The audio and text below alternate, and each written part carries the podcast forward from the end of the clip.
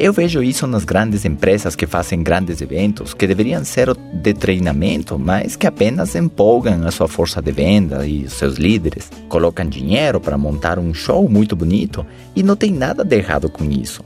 O fato é que as pessoas fazem um grande esforço para chegar nesses eventos para descobrir o porquê fazer esse negócio. Ter o porquê é muito importante. Agora eles precisam saber o que devem fazer quando terminar o evento. E tenho certeza de que você conhece algumas pessoas que participaram de um grande evento e ao retornar à sua cidade, o cara decidiu sair do negócio. E você se pergunta, mas como isso pode acontecer? Um cara que vai num evento decide parar com o negócio deve ter um problema mental. A realidade é que ele passou pelo síndrome do pano quente ou do banho quente. Se você tomar uma ducha muito quente, assim que sair do chuveiro você vai esfriar rápido e isso acontece também com quem sobe numa montanha russa. O cara dá uma volta tão rápida naquele carrinho da Disney e a sua adrenalina vai a milhão. Quando o passeio termina, ele fica meio bobo. Ele precisa de outra dose de adrenalina para compensar.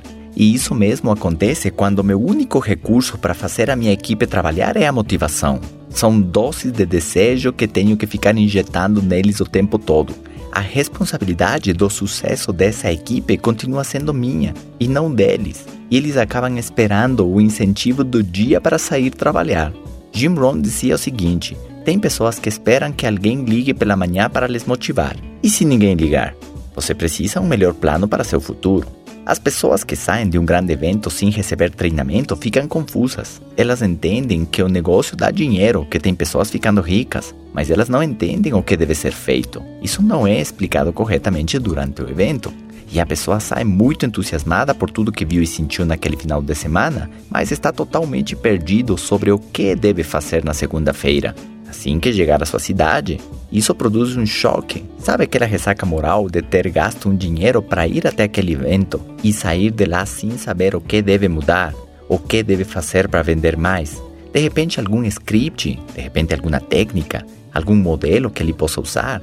De repente, se ensinassem algum conteúdo prático para explicar de melhor maneira sobre seus produtos ou para aprender a fazer uma apresentação profissional, ou como organizar uma reunião de vendas, ou como patrocinar uma pessoa nova, como treinar ela, quais são os passos a seguir com um novo consultor ou associado. Como tudo isso fica solto no evento, o cara sai daí, chega na sua cidade e não sabe para onde correr. Ele pode ou não ter um grande estoque de produto que ele comprou para poder participar de alguma festa ou se qualificar num status que ainda não dependia da produtividade da sua equipe e sim da sua própria cota de vendas. E pronto, ele acaba com um produto demais em estoque sem saber o que fazer com ele e com uma ressaca do evento na cabeça. Isso é suficiente para que ele desista do negócio assim que ele chega em sua casa.